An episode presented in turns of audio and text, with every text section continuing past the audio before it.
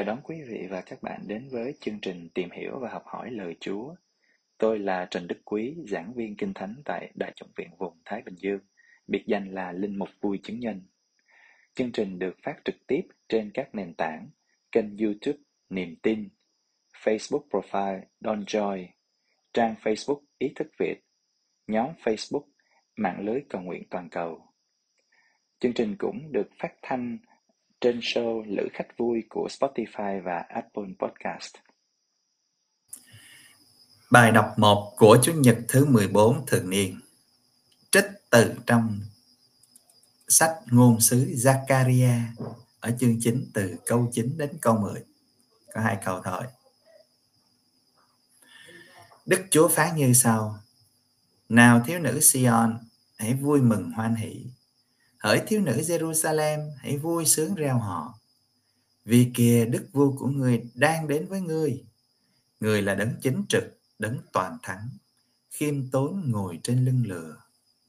Một con lừa con vẫn còn theo mẹ. Người sẽ quét sạch chiến xa khỏi Ephraim và chiến mã khỏi Jerusalem. Cung nỏ chiến tranh sẽ bị người bẻ gãy và người sẽ công bố hòa bình cho muôn dân người thống trị từ biển này qua biển nọ, từ sông cả đến tận cùng cõi đất rồi, chúng ta cùng nhau tìm hiểu đoạn này mọi người có nhớ cái lời chào của thiên sứ Gabriel à, chào Đức Mẹ không ạ? À? Ở trong à, Tân Ước á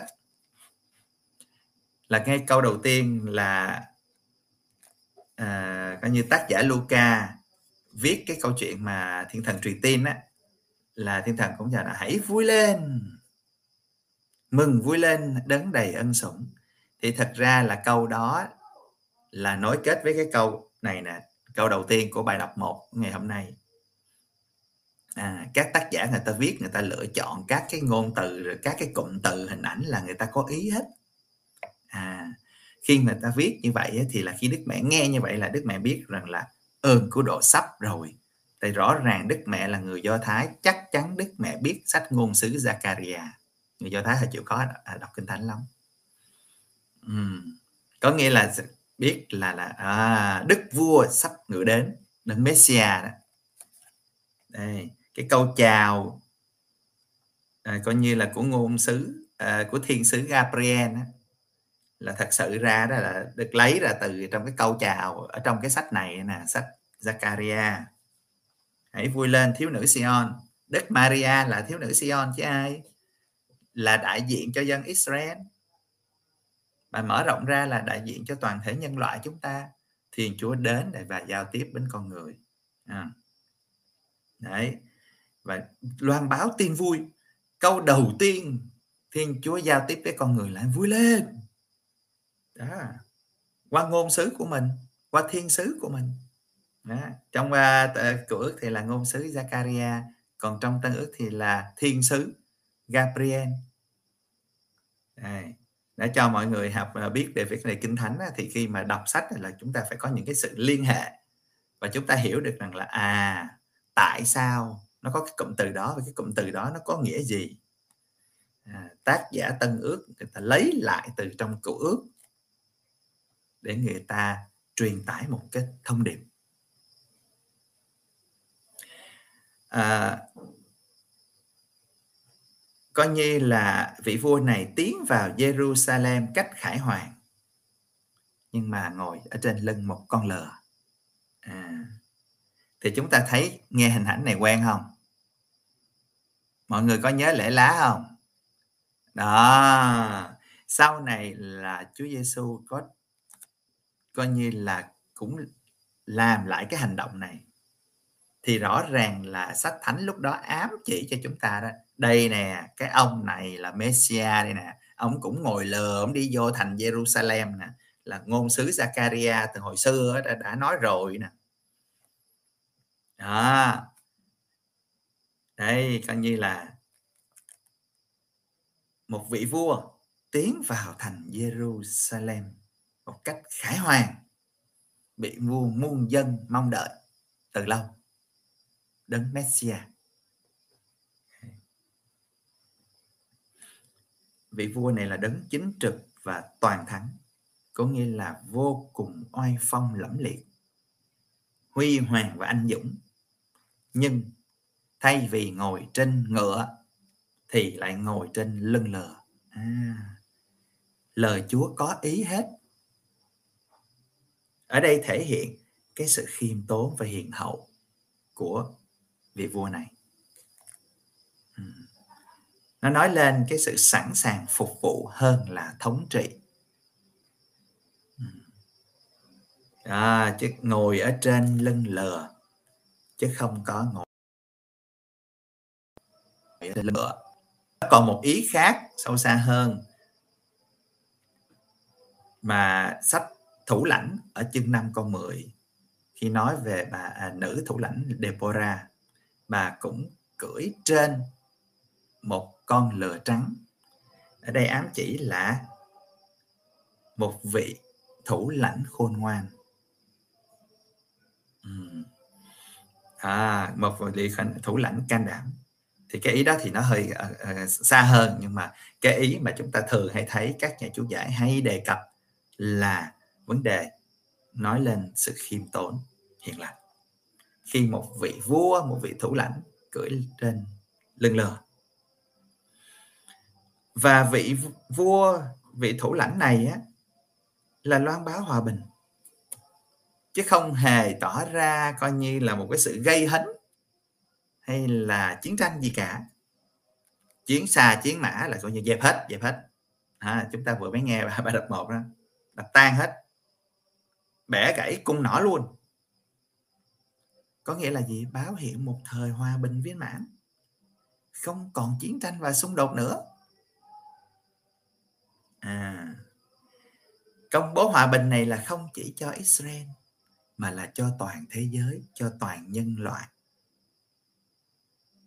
À, cái nền hòa bình mà được đấng Messia thiết lập này là một nền hòa bình vững chãi trường tồn.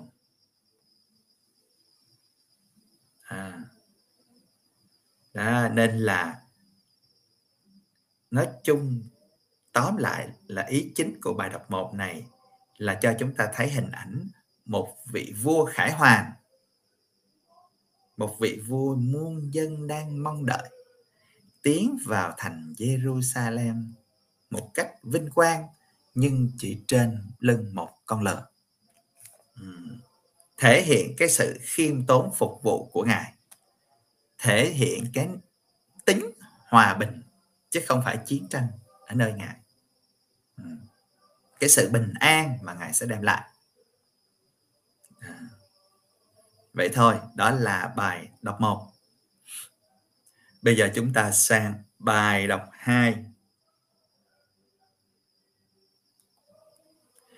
bài đọc 2 thì là được sách, được trích từ trong thư của thánh Phaolô tông đồ gửi tín hữu Roma, chương 8 từ câu 9 xong nhảy sang từ câu 11 đến câu 13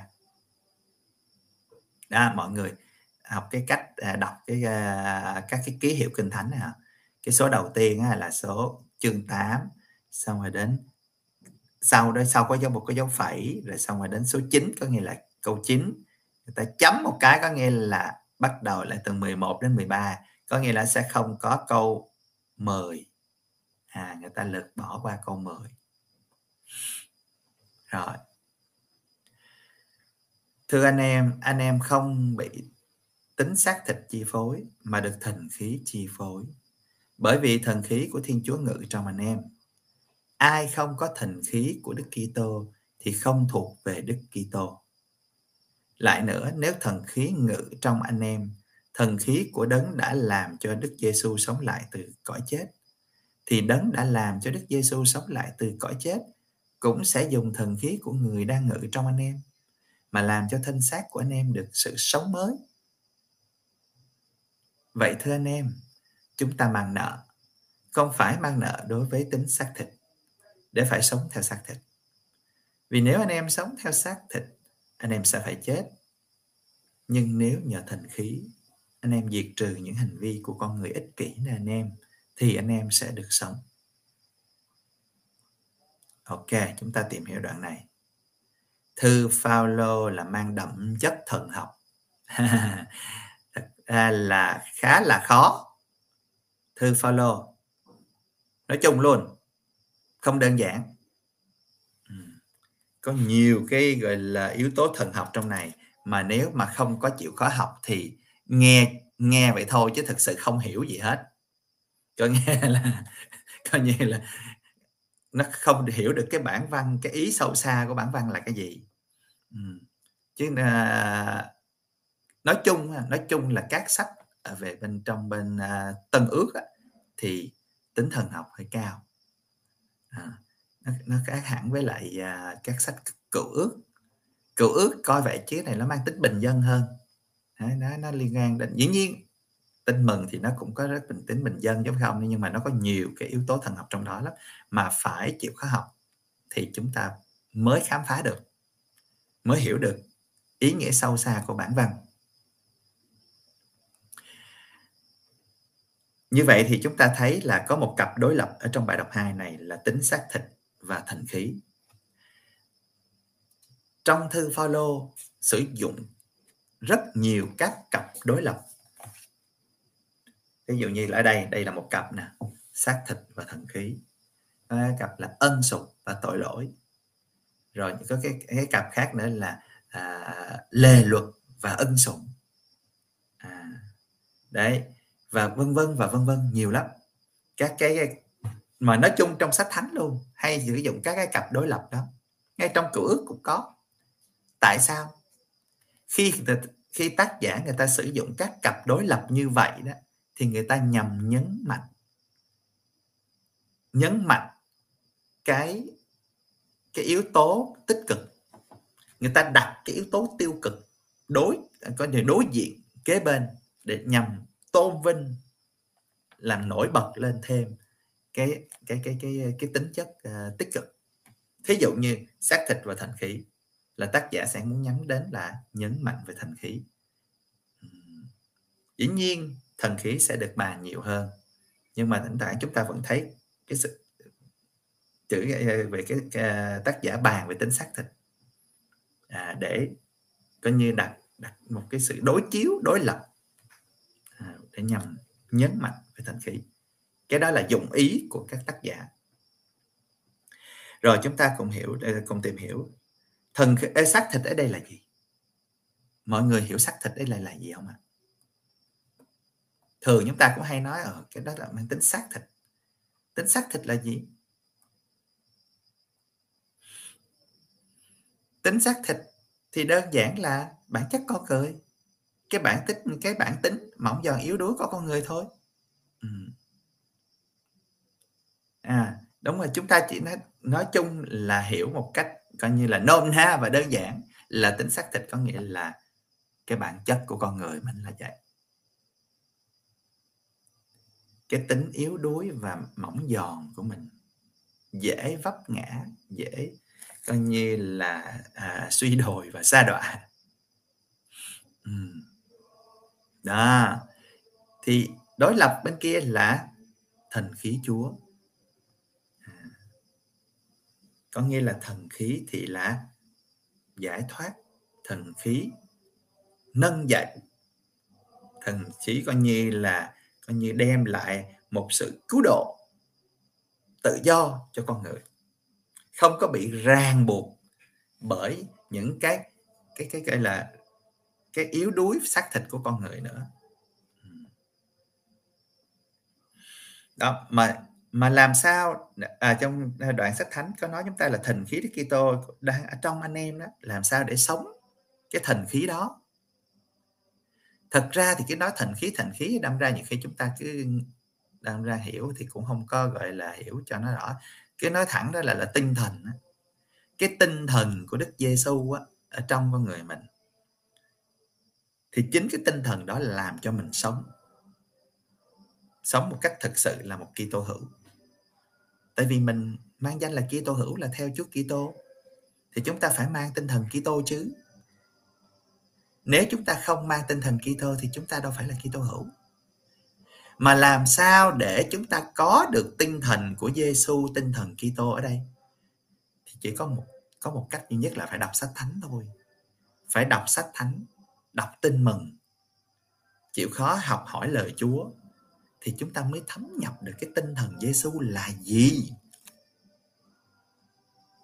Chứ đâu phải là chỉ có gọi là đi lên rước Chúa một tuần lần ờ, với một cái tấm bánh nho nhỏ đặt cho tay rồi ờ, nuốt vô miệng rồi ờ, xuống bụng rồi coi như là rước Chúa rồi đâu phải. Cái đó chỉ là một cái bước coi như là rất là thấp. Rước Chúa một cách bí tích, ok, là chúng ta cần phải làm nhưng mà cái rước Chúa mà một coi như là một cách coi như là sâu đậm mà thật sự đó thì phải là rước lời Chúa. Phải rước lời Chúa vào. À, rước cái tinh thần của Chúa vào trong cuộc đời mình á. Đó cái tinh thần Giêsu đó cụ thể đây là tinh thần Giêsu có nghĩa là tinh thần của Thiên Chúa cứu độ. Chữ Giêsu có nghĩa là Thiên Chúa cứu độ đó. Sống theo tính xác thịt thì sẽ dẫn đến cái chết.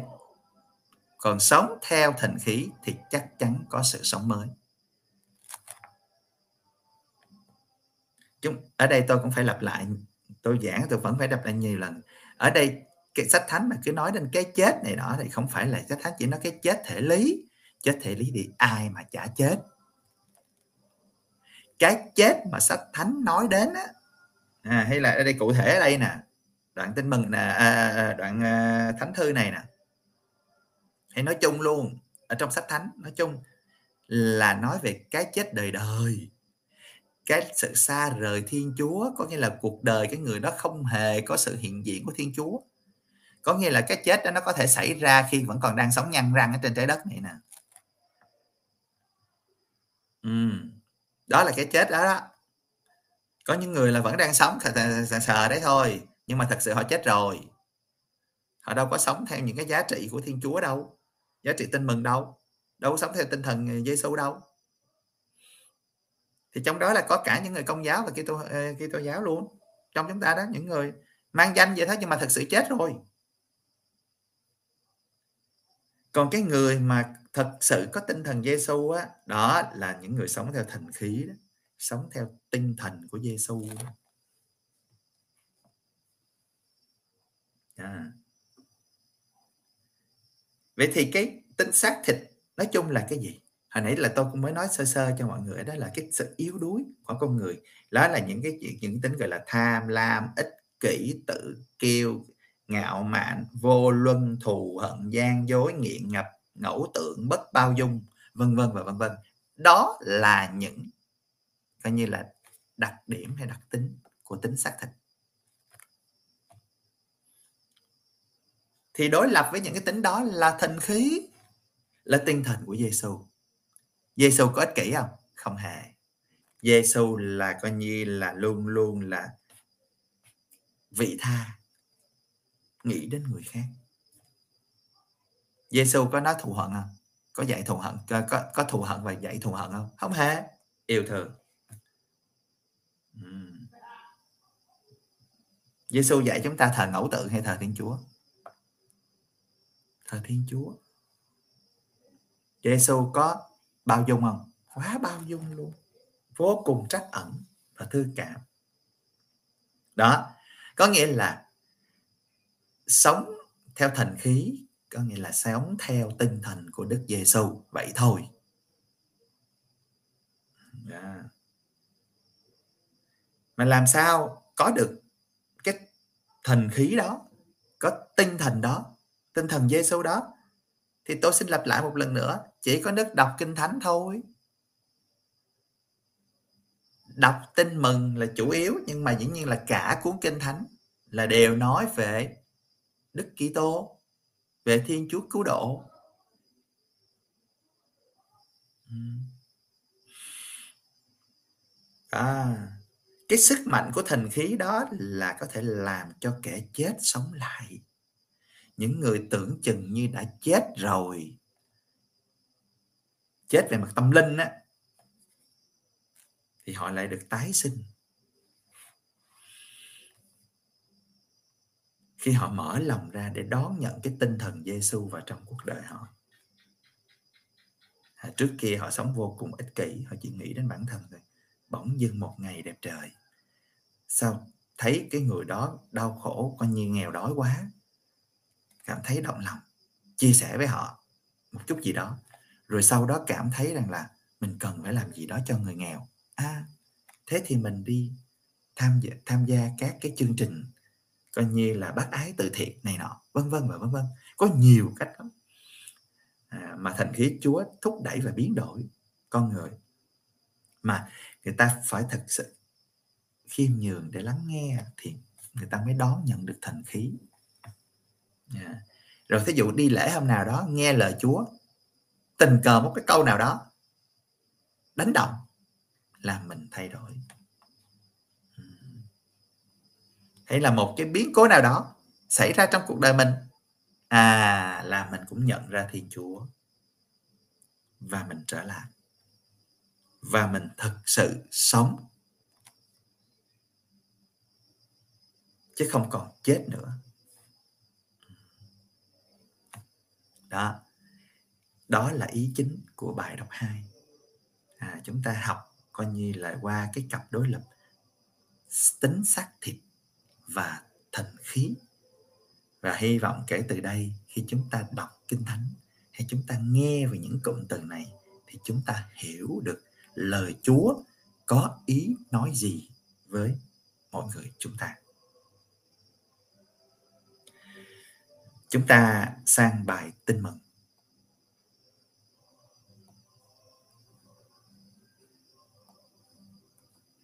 Bài tin mừng thì được trích từ trong uh, tin mừng Chúa Giêsu Kitô theo Thánh Matthew chương 11 từ câu 25 đến câu 30.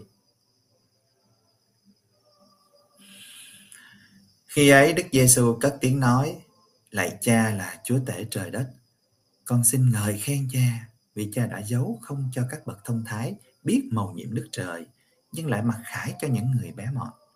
Vâng, lại Cha vì đó là điệp đẹp ý Cha Cha tôi đã giao phó mọi sự cho tôi và không ai biết rõ người con trừ Chúa Cha.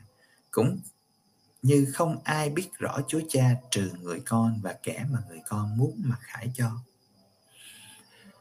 Hỡi tất cả những ai đang vất vả mang gánh nặng nề, hãy đến cùng tôi. Tôi sẽ cho nghỉ ngơi bồi dưỡng. Anh em hãy mang lấy ách của tôi và hãy học với tôi, vì tôi có lòng hiền hậu và khiêm nhường tâm hồn anh em sẽ được nghỉ ngơi bồi dưỡng vì ách tôi êm ái và gánh tôi nhẹ nhàng ok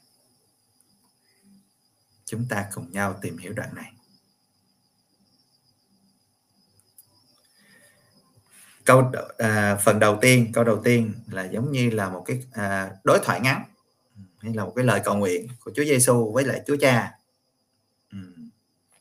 Chúa Giêsu ca ngợi Chúa Cha khen ngợi Chúa chúc tụng Chúa Cha. À, là tuyệt vời quá. Cha thật là tuyệt vời cha không có coi như là mặc khải màu nhiệm nước trời cho mấy cái kẻ gọi là thông thái lỗi lạc, giỏi giang này nọ, mà lại mặc khải cho những người bé mọn. Ừ. À cái này nghe có vẻ nghịch lý, đúng không ạ? Nghe có vẻ châm biếm. Mà thật sự là như vậy.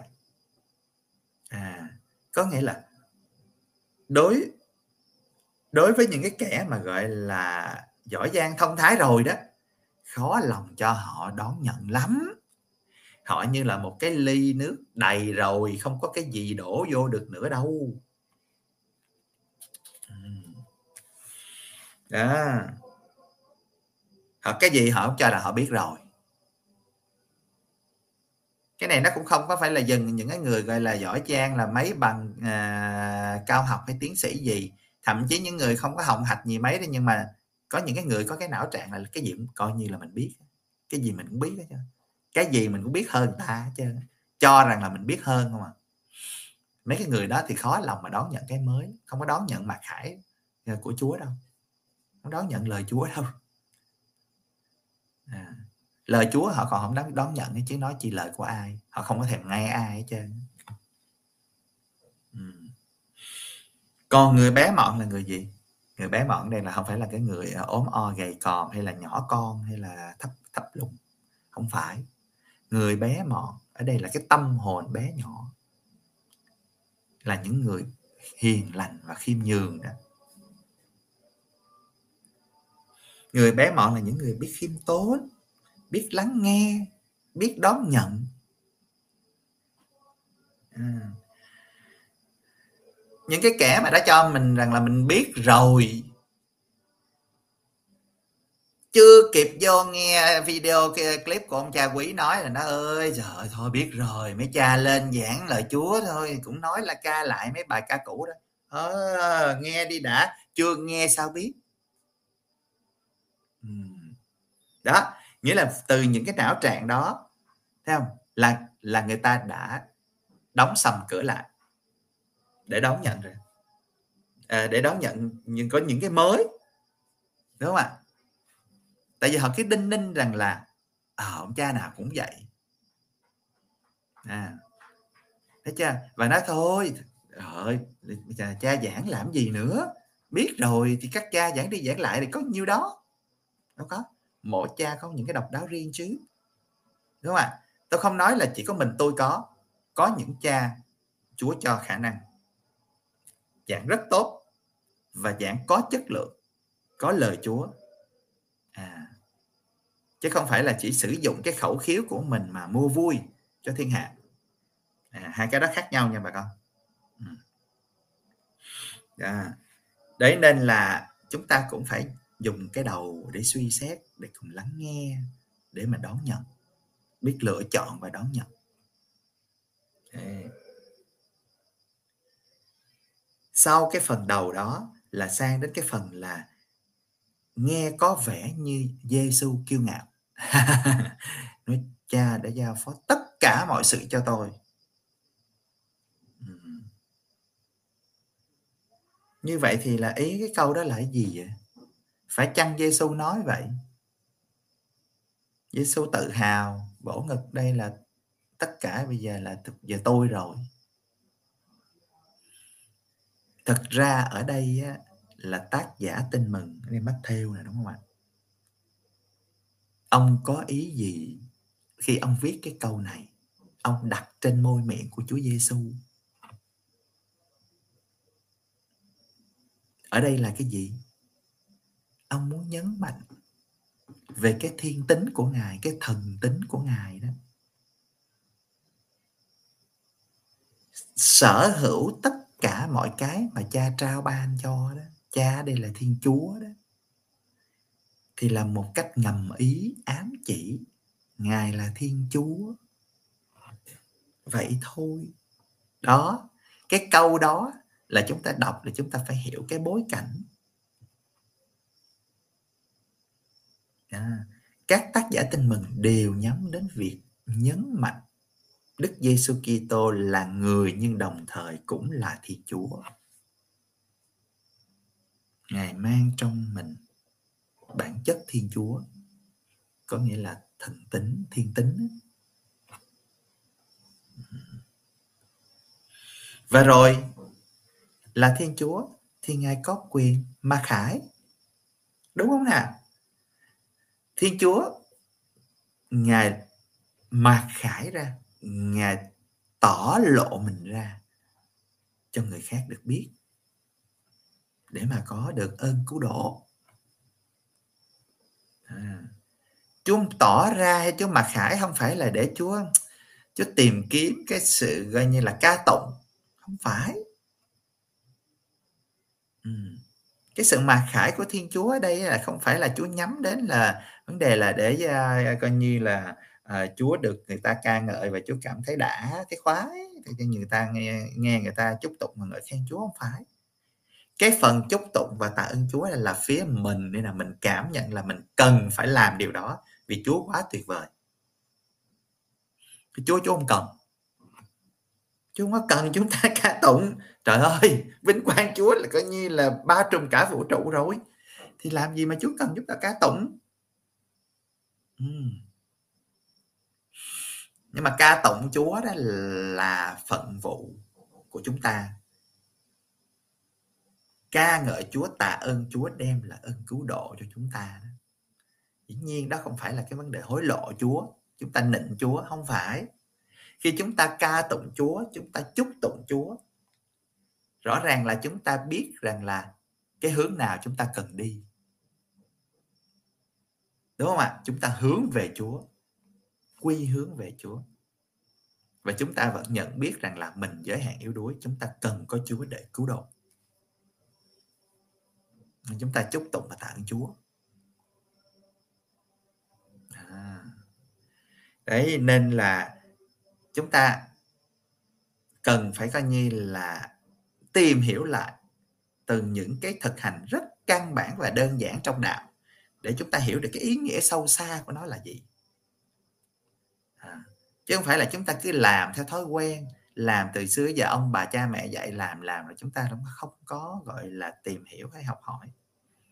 Và cũng rất lấy làm tiếc là cũng không được mấy các vị lãnh đạo tôn giáo các cha và đức cha mà hướng dẫn cho giáo dân một cách tận tình.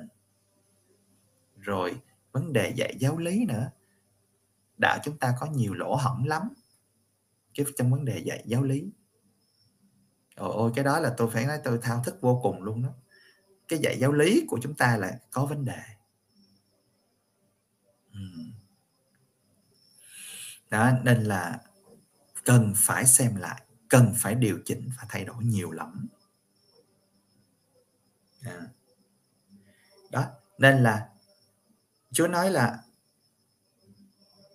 đâu cái cái đoạn đó là gì nè? Chúa nói không ai biết rõ người con trừ Chúa Cha cũng không nhưng không ai biết rõ Chúa Cha trừ người con và kể người con mặc khải cho. Ở chỗ khác ở trong uh, tin mừng khác thì Chúa nói ta và cha là một. Ở đây thì là một kiểu nói khác. Biết rõ Chúa Cha. Trời đất ơi ai có thể biết rõ Thiên Chúa? Ngoại trừ chính là con một ngài. Là con Chúa là chính Chúa đó, nên cái câu này cũng là ám chỉ về thần tính và thiên tính của Đức Giêsu à. và rõ ràng chính Đức Giêsu là mặt khải của Thiên Chúa cho nhân loại. Và rồi, ai đến với Giêsu cũng nhận được mặt khải đó. Cái mặt khải này vô cùng quý giá. Đó là tin mừng. À đó là tin mừng ơn cứu độ sự giải thoát con người. Thế nên bây giờ Chúa Giêsu mới đóng vai trò một người đứng giữa chợ rao. Ơi bà con ơi tất cả những ai đang vất vả mang gánh nặng nề hãy đến với tôi. À, chúa rao lên. Chúa kêu gào mọi người đến mà nhận lấy ơn cứu độ. À. cái việc rao này á, thì thật sự nó không có mới. Ở trong cử cũng đã có một hình ảnh một con người à, đã rao. Đó là quý bà khôn ngoan ở trong à, sách à, à, gọi là châm ngôn. Quý bà khôn ngoan cũng đứng giữa chợ và rao mọi người hãy đến và học cùng tôi sự khôn ngoan. À. chúng ta thấy có cái sự liên hệ ngầm ở đây. Chúa Giêsu đóng vai giống giống như cái quý bà khôn ngoan ở trong sách châm ngôn ngày xưa đó. À, thì bây giờ là kêu người ta đến cũng rao kêu người ta đến. À, rồi xong rồi sách à, giảng viên cô Helet cũng vậy. Ông cũng rao giảng ông kêu các bạn trẻ hãy đến đây học với tôi để học cho biết ít ý nghĩa của cuộc sống.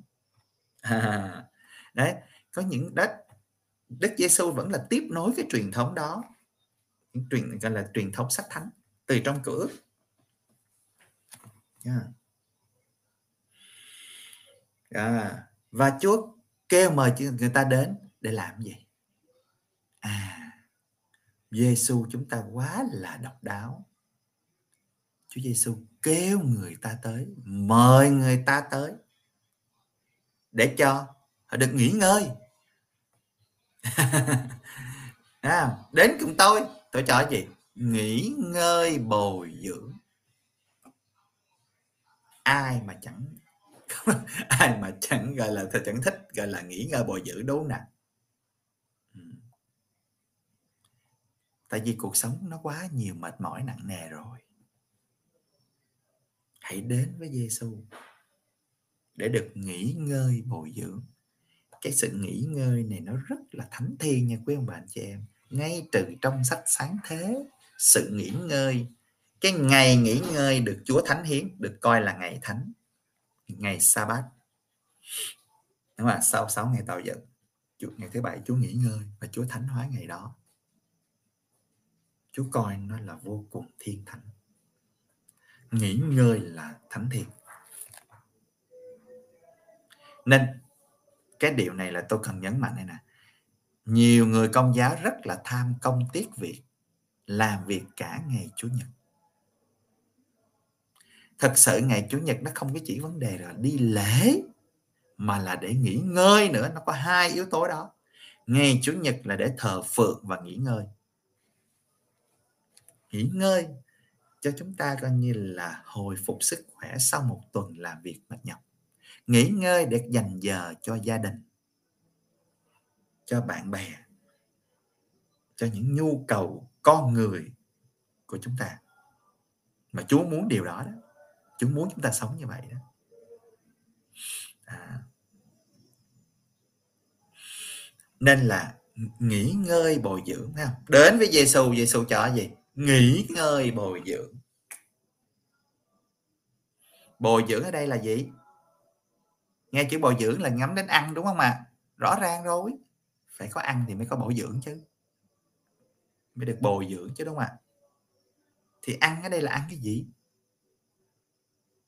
Thường đó là chúng ta hay nghĩ ngay là ăn mình thánh chúa. Chúng ta nghĩ đến gọi là bí tích thánh thể, đúng không ạ? Trước giờ thì chúng ta cứ bị giống như là cứ tập trung quá và cái đó là giáo hội cứ thế là dập liên tục. Thì chúng ta cứ nghĩ đến cái này bồi dưỡng là có nghĩa là đến phải rước mình máu thánh chúa thì, gọi là, ăn chúa. Trời ơi, ăn cái đây là ăn lời chúa đó. Ăn lời chúa để được bồi dưỡng cho đời sống tinh thần của mình á. Ừm, chứ không phải là là là chỉ có dừng ở cái chỗ là là là rước Chúa xong là xong rồi, rồi có Chúa rồi đó, được bồi dưỡng. Trời ơi! Quả nếu mà như vậy thì chúng ta chẳng khác gì dân ngoại, cũng xì sụp mấy cái, gọi là, nghi lễ, nghi thức gì đó, rồi làm xong rồi cảm thấy yên tâm.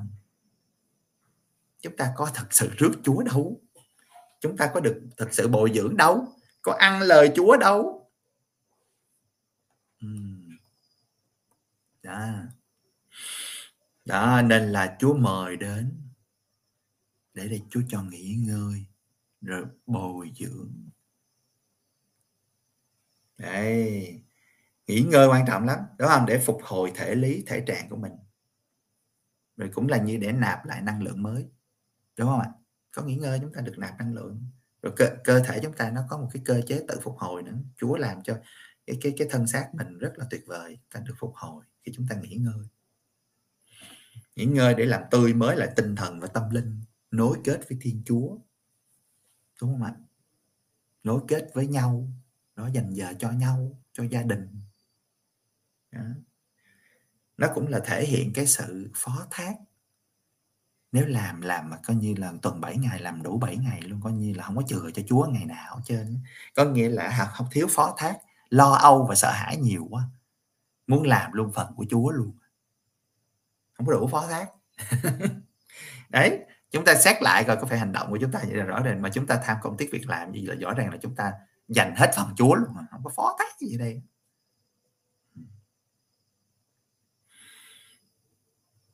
Đó.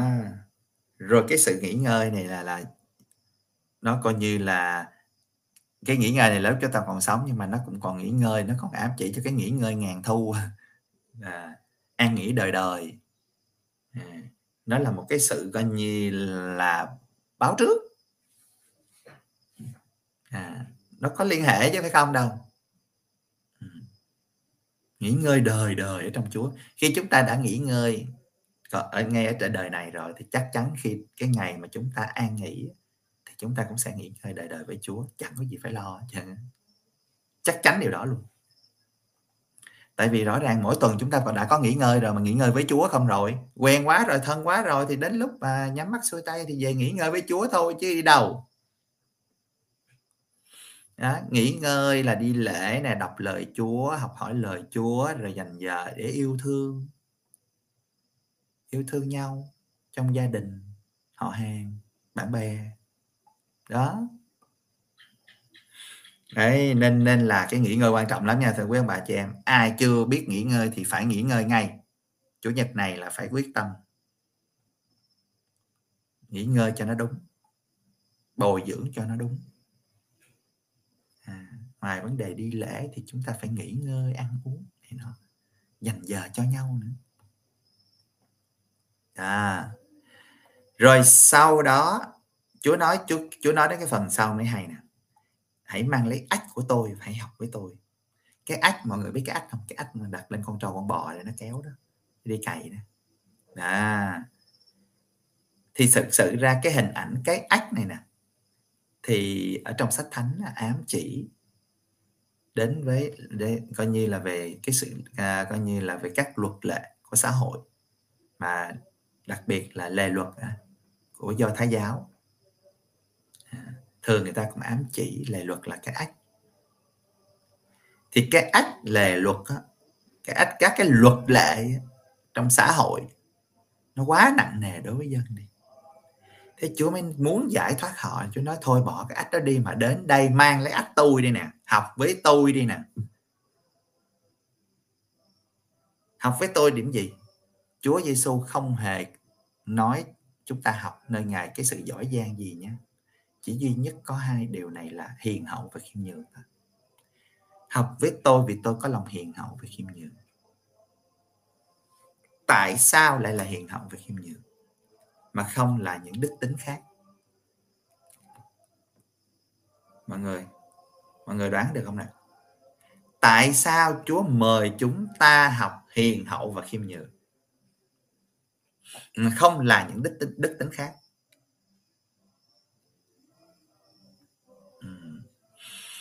Cái này quan trọng đó cực kỳ quan trọng nha. Nếu chúng ta nghe từ đầu đến giờ, chúng ta liên kết các ý tưởng lại thì chúng ta có thể đoán được, đúng không ạ? Tại vì chỉ có những người hiền lành và khiêm nhường thì mới học hỏi. Đúng rồi, chị anh mong trần nói, có nghĩa là mới mở ra để lắng nghe lời chúa. Mới học được sự khôn ngoan, mới học biết đâu là sự sống thật, sự sống đời đời. Đó. Có nghĩa là cứ như Giêsu đó, nhìn vào gương Giêsu mà sống Giêsu hiền lành và khiêm nhường. Giêsu đón nhận tất cả những gì cuộc đời này mang lại. À. Giêsu chỉ mong muốn là học trò của mình, tất cả các môn đệ của mình học nơi người, cái sự hiền lành và khiêm nhường thôi. Hiền lành khiêm nhường thì mới có cái một cái tương quan đúng đắn đúng mực xứng hợp với lại thiên chúa với lại với anh chị em mình. Mọi người có đồng ý với tôi không? Khiêm nhường để biết mình có giới hạn chúng ta cần đến chúa. Đó, đó là rõ ràng là một cái tương quan đúng đắn đối với chúa đúng không ạ? Khiêm nhường để chúng ta vươn ra với anh chị em và cũng để lắng nghe họ đón nhận những sự khác biệt của họ nữa. Đúng không ạ?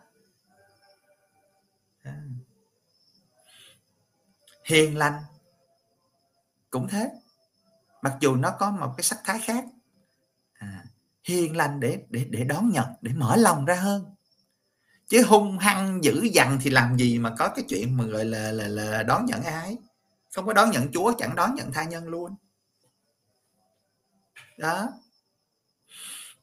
Đấy. cái thế giới, cái hung hăng và cái kiêu à, kiêu ngạo này thì rõ rất là, quả là một cái thách đố cho những người kia tô hữu chúng ta. Đúng không ạ? Tại chúng ta nhìn chung quanh chúng ta thấy, ôi trời ơi, đứa nào nó cũng hung hăng, đứa nào nó cũng muốn chứng tỏ mình, đứa nào nó cũng tự thể hiện hết. Đó. Nhưng đã là con cái của cha trên trời đã là môn đệ của Chúa Giêsu chúng ta cần phải học này người. Hiền hậu và khiêm nhường. Hmm.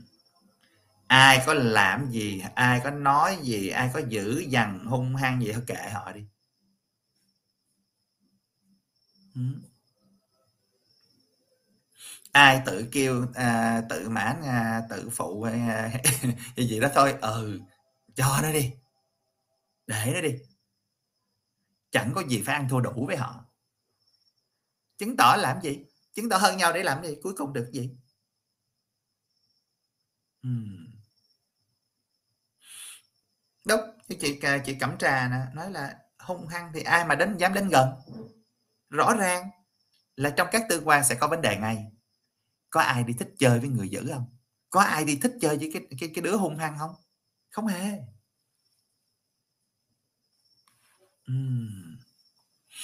Đó, nên là chúa dạy khôn ngoan đấy, học đi. Hiền lành và khiêm nhường. Đón nhận.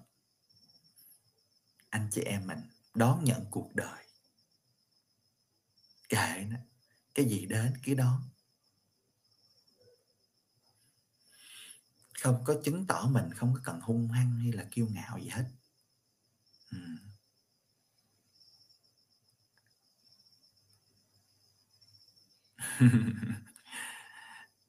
chị anh Hoàng Trần nói xin hoài mà cố gắng hoài chưa được bị đau đầu. Là sao? Có nghĩa là đau đầu về vấn đề là chưa có sống được à, hiền lành với khiêm nhường hả? Đúng, đó là một cái tiến trình mà chúng ta phải cố gắng từng chút từng chút một. À. Khiêm nhường đôi khi là cũng là để đón nhận cái hoàn cảnh của mình đó kìa. Hiền lành kìa đôi khi chúng ta cứ, khi mà chúng ta gặp những cái căn bệnh này nọ đó, là chúng ta cứ đòi Chúa là phải chữa cho chúng ta hết. Đúng không ạ? Cho mình hoặc là cho người thân của mình. Nhưng mà liệu cái điều đó mọi người thấy có xứng hợp không? Nó thể hiện dĩ nhiên trước hết là chúng ta cho rằng nó thể hiện cái tình yêu thương của mình đối với người thân của mình đúng không? Khi mình cầu nguyện nhưng mà ngầm trong đó nó nó không có khiêm nhường. Tại vì chúng ta đòi Chúa phải làm theo ý của chúng ta. Cái chúng ta không biết sống thật sự vâng theo thánh ý. Đó. Nó nó có cái cái cái cái, cái hiền lành và khiêm nhường này nó vô cùng quan trọng để chúng ta đón nhận cuộc đời đón nhận cái hoàn cảnh của mình sau khi chúng ta đã làm hết tất cả mọi sự, thì chúng ta đón nhận, thì tự nhiên tâm hồn sẽ bình an, sẽ được nghỉ ngơi và bồi dưỡng. Cái vấn đề là tâm hồn chúng ta nhiều xáo trộn và bất an là vì chúng ta cứ đòi theo ý của mình. Đòi mọi sự nó diễn ra như mình mong đợi. Cầu chúa, cầu đức mẹ, thánh này, thánh kia, thuyết phục họ để cho rằng là ý của con đây là đúng, là tốt. Tại sao các ngài không nhập lời?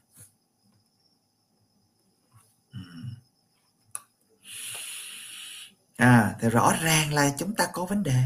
Chúng ta chưa thực sự hiền lành và khiêm nhường. Chúng ta cứ nặng nặc, đòi. Đòi chúa phải làm theo ý mình. Và chúng ta cho rằng ý của con là nhất.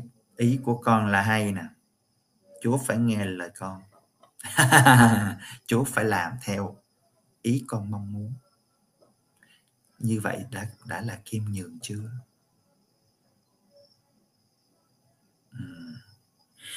Đó Đấy. À. ách của tôi êm ái, gánh của tôi nhẹ nhàng. Trời tuyệt vời. Ai hiểu được cái câu này? Chỉ những người thực sự gần là ghiền ngẫm kinh thánh, rồi suy gẫm kinh thánh trong cuộc đời của mình. Theo năm tháng sẽ, thì sẽ biết cái sự nhẹ nhàng và êm ái đó như thế nào.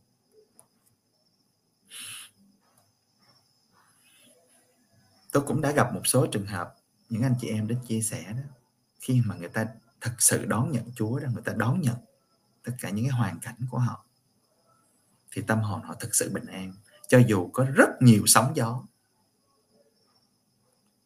rất nhiều những xáo trộn, những coi như là nó đủ mọi thứ tùm lum ở trong cuộc đời, nhưng mà họ vẫn cứ tiếp tục tin tưởng và phó thác. Và họ đã vượt qua, và họ thực sự có một tâm hồn nhẹ nhàng và êm ái. Đó đó là một lời mời gọi cũng là thách đố đối với mọi người chúng ta. Khó nhưng không phải là không thể.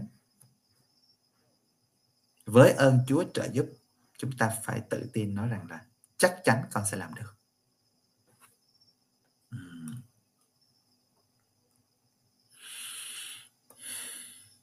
À, nên là cứ tập trung nhìn vào Giêsu học giáo huấn của Giêsu đây và đây hôm nay là có một giáo huấn nào học nơi tôi hiền lành và khiêm nhường.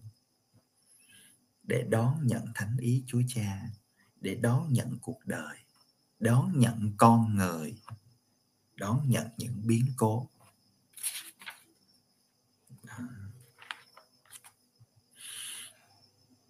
Tóm lại, ý chính của Chủ nhật thứ 14 thường niên năm A là như vậy.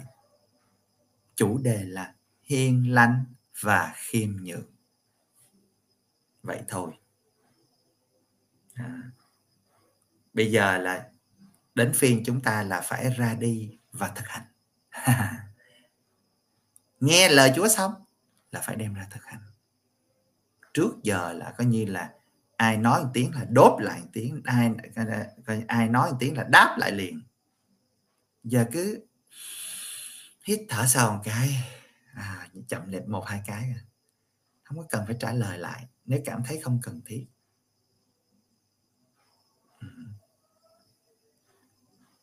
À, hiền lành khiêm nhường đón nhận vậy đi. À. không có cần phải hung hăng không có phần phải chứng tỏ ta đây thế này ta đây thế kia. Đó đó như vậy mới gọi là học nơi Giêsu như vậy mới trở nên càng ngày càng giống Giêsu và như vậy mới thật sự sống một sự sống mới một cuộc đời được cứu độ Xin chân thành cảm ơn tất cả quý vị và các bạn đã chú ý lắng nghe. Để góp phần loan báo tin mừng và nâng dậy niềm tin, xin hãy bấm like, share hoặc chia sẻ kênh. Để nhận được những thông báo cập nhật mới nhất của kênh, xin hãy bấm đăng ký kênh. Xin chân thành cảm ơn. Nguyện xin Chúa chúc lành cho tất cả quý vị và các bạn. Và bây giờ, xin chào và hẹn gặp lại. Bye bye.